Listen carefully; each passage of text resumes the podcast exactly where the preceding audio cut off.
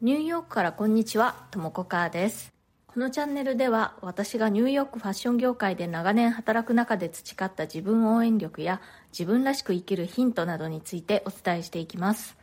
ニューヨークの自由でポジティブな空気感とともにちょっと元気が出る放送をお届けします。それからプレミアム放送も配信中です。週に2回程度、通常放送よりももっと近い距離感でより具体的なニューヨーク生活の話や仕事の裏話プライベートな事柄などについてお話ししています。お申し込みは Voicy のウェブ経由からがおすすめです。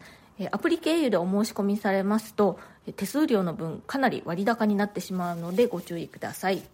それでは今日もよろしくお願いします。私はパーソナルスタイルコーチとしていろんな方のねそのファッションのコンセプトというか、まあ、方向性をご本人と相談しながらこう作り出していくというお仕事もしているんですけれどもその中でやっぱりとても多いのがですねそうイメージを変えたいイメチェンしたいっていうようなリクエストですね。でその時に全身の中でどこから変えるのが一番こう手っ取り早く効果が高いと思いますか？答えを言いますとそれはねヘアメイクなんです。ヘアスタイルとメイキャップを変えてみるとお洋服がそのままだったとしてもかなりもうそれだけでねイメージがだいぶ変わってきます。でまああのお洋服とかもいろいろと自分のね好きななりたい方向性に沿って変えていくんですけれどもまずヘアメイクを変えてみると結構それで本当にあのかなりイメージが変わるので勢いがつくというかね変化のそう初動が早くなるっていう感じなんですね。なのでこうイメチェンしたいと思ったらまずはヘアメイクを変えてみるっていうことが本当におすすめです。男性の方はねメイクあんまりしない方がほとんどかなと思いますけれども眉毛をねちょっと整えるだけでも結構印象が変わりますよ。そして次は靴とボトムスを変えてみてほしいんですね。でその時大事なのがその靴とボトムスの組み合わせる時のそのボリューム感のバランスですね。これはあのネットでも雑誌でもいいんですけれども何かこうお手本となるような組み合わせを見つけてそれをねそっくりに真似してみてほしいんですね。でその時にねやっぱりこう自分の体型的に真似が難しいものっていうのはあるんですよね。それは私にも経験があるんですけれどもすごく素敵な着こなしを見てそれとそっくりに真似してもなんか自分がやると違うなっていうのってありますよね。でもねいろいろこう観察しているとあこれなら自分にも取り入れられそうだっていうのがね分かってきます。そういうところからスタートしてで微調整を加えれば、まあ、大抵うまくいきます。でそこでやっぱりスタイルが良くないといろいろ制限されるっていう風にね悲しく思わないでほしいんですよね。私あのニューヨークのファッション業界で長年働いて本当にねいろんなタイプの体型のおしゃれさんに出会いました。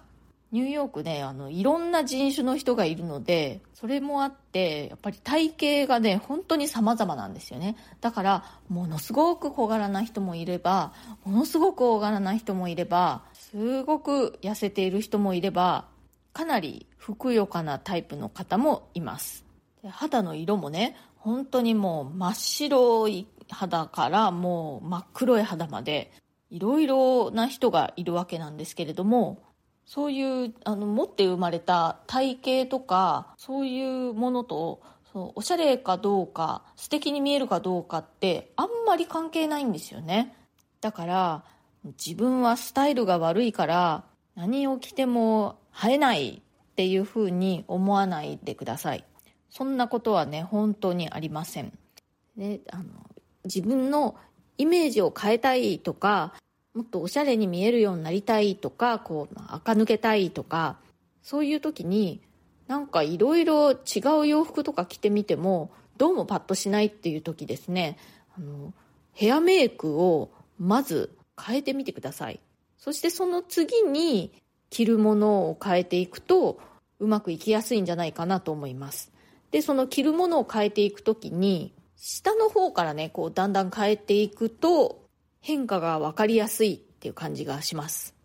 下の方からっていうとまあ靴ですね。だけど靴っていうのは本当ボトムスと私はこうセットで考えるべきだと思うんですね。なのでまあ靴とボトムスそれを変えてみる。そしてそれに合わせてトップスを変えてみるっていう風にするといいんじゃないかなと思います。そうするとねこう変わったという感じがすぐに出るのでこうねあの変化に弾みがつくというか変わりたかったけれども変われなかったみたいなことにはならないんじゃないかなと思います。あとね時々まず痩せてからいろいろこうイメージ変えていきたいっていう方いらっしゃるんですけれどもまあね、あの痩せちゃったらお洋服のサイズとか変わってねもったいなくなるとかあとはその素敵なお洋服を着ることを目標にしてダイエットとか頑張って痩せるっていうのあると思うんですけれどもそれでもねヘアメイクならあのすぐに変えれると思うんですよね。でそれだけでもやってみるとやっぱり気分がね上がると思います。こうね痩せるって言ったってねあの一晩では痩せれないじゃないですか。でもねヘアメイクは1日で変えることができるわけですよね。1日っていうかもう数時間あれば全部変えることができるので変わりたい。でもそのためにはまず痩せてからって思っている場合でもですね、まあ、まずヘアメイクだけは先に変えてしまうっていうのがいいかなと思います。まず痩せてからって言ってそれまでにどのくらい時間がかかるかわからないですけれども、まあ、一晩ではないですよね。数週間かもしれないし数ヶ月かもしれないしその間ずっとこう世を忍ぶ仮の姿みたいな感じでこれは本当の自分じゃないみたいな感じでいるのもどうなのかなって思うんですよね。まああの髪の毛はねあの短くする分には一瞬ですけれども逆にこう伸ばしたい時はねそれはちょっと時間かかってしまいますけれど、まあ、伸ばすにしてもねこう綺麗に整えながら伸ばすっていうことはできるのでっぱりヘアメイクだけでももうその変化にね着手すると実際に変わったっていう感じが出やすいし自分のね気分もすごく上がると思いますよ。はいコメントのご紹介をしたいと思います。これはねだいぶ前の過去放送になるんですけれど趣味を仕事につなげた人たちに共通することという放送。2022年の11月10日の放送になりますね。放送のリンクを貼っておきますので、まだお聞きでない方はぜひこの機会に聞いてみてください。小沢遥さんからコメントいただいております。素敵なお話をありがとうございます。いつもパワーをいただいています。もし可能でしたらぜひ教えていただきたいのですが、広告代理店のお仕事を辞められたタイミング、カルチャースクールに通い始められたタイミングをお伺いしたいです。好きなことに向かって普段の仕事をしながら頑張る姿、とても素敵です。いうことで、小沢遥さん、ありがとうございます。えっとね、広告代理店は新卒で私、東京でね、就職したんですけれども、丸3年勤めました。で、これはですね、就職して丸1年経ったぐらいの時からもう、あの、ちょっとこれは方向転換しようというふうに決めてたんですけれども、まあね、ちょっとあのすぐ辞めてしまうのは、まあ、私の考えが足りないのかなとかねそういうことも思ったしもう少し頑張ってみようかな。それで、ま、3年経っても気持ちが変わらなければね、まあ、石の上にも3年って言いますからそれでもやっぱり違うと思ったらもうそれでやめようというふうに思っていたんですね。だからそれまではお金を貯めようっていうふうに思っていました。でね、実際にあの貯金も頑張っていて、で、それでそのお金をファッションの勉強するために、後に使いました。まあね、あの、思ったほどは貯められなかったんですけれども、それでも結構貯められたかな。なんかいくら貯めたかがなんか本当にもう今記憶がないんですけれども、まあでも少なくとも100万円は貯めたような気がするんですけれど、いや本当にね、記憶がありません。でカルチャースクールに通い始めたのっていうのはねこれもまたねちょっと昔すぎて記憶が曖昧なんですけれども、まあ、仕事始めて1年目か遅くても2年目までにはカルチャースクールに行ってたと思うんですよね。うん、あのカルチャースクールね、荻窪にあったんですよね。で、荻窪に私はその時住んでいて、その後ね、三軒茶屋に引っ越したんですけれども、そのタイミングのことを考えると、会社員1年目の時期とかかな。でもね、そのカルチャースクールってそんなに長々と言ってたわけではないんですよ。確かね、なんか数ヶ月ぐらいで終わってしまうコースだったんですね。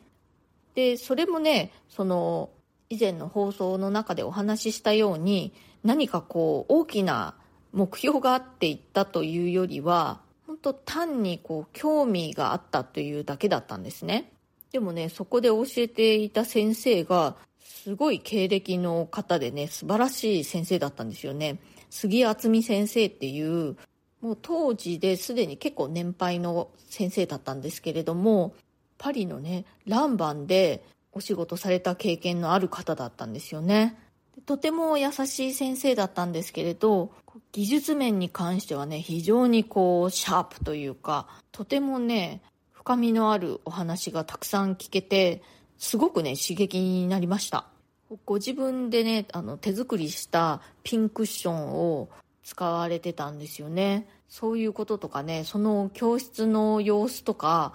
すごくよく覚えています。でね、そのクラスね、夜だったんですよね。で、夜終わってから、その荻窪駅の駅ビルでご飯を食べて帰るのを楽しみにしてたような記憶があります。そうカルチャースクールに行ったことは、本当にその仕事をしながら仕事以外の技術を身につけようと思ってとかそういう意図では本当に全然なくてむしろ本当に趣味というかね仕事の息抜きみたいな位置づけでしたでもやっぱりあの体験があったから後にね会社を辞めてファッションの勉強をちゃんとやろうっていうふうに思えたんじゃないかなって思いますね。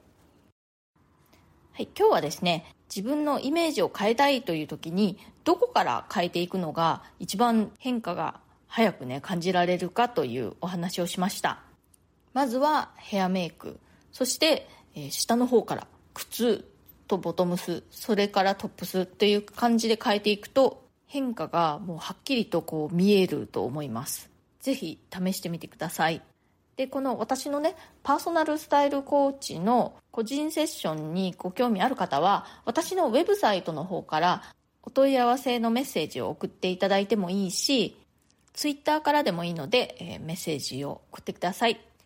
今日の放送が気に入ってくださったらチャンネルのフォローや SNS でのシェアなどもしてくださるととても嬉しいですいつも SNS でシェアしてくださる皆さん本当にありがとうございますそれからご質問やコメント、ご感想、リクエストなどお待ちしております。匿名ご希望の方は、プロフィールの一番下のところに質問箱のリンクを貼ってますので、そちらから送ってください。それからプレミアム放送の方もよかったら聞きに来てください。プレミアム放送の方ではもっとあのとても個人的な話だとか家族の話、ニューヨークでの日常の話なんかをしております。今日も最後まで聞いてくださってありがとうございました。それではまた次回、ともこかーでした。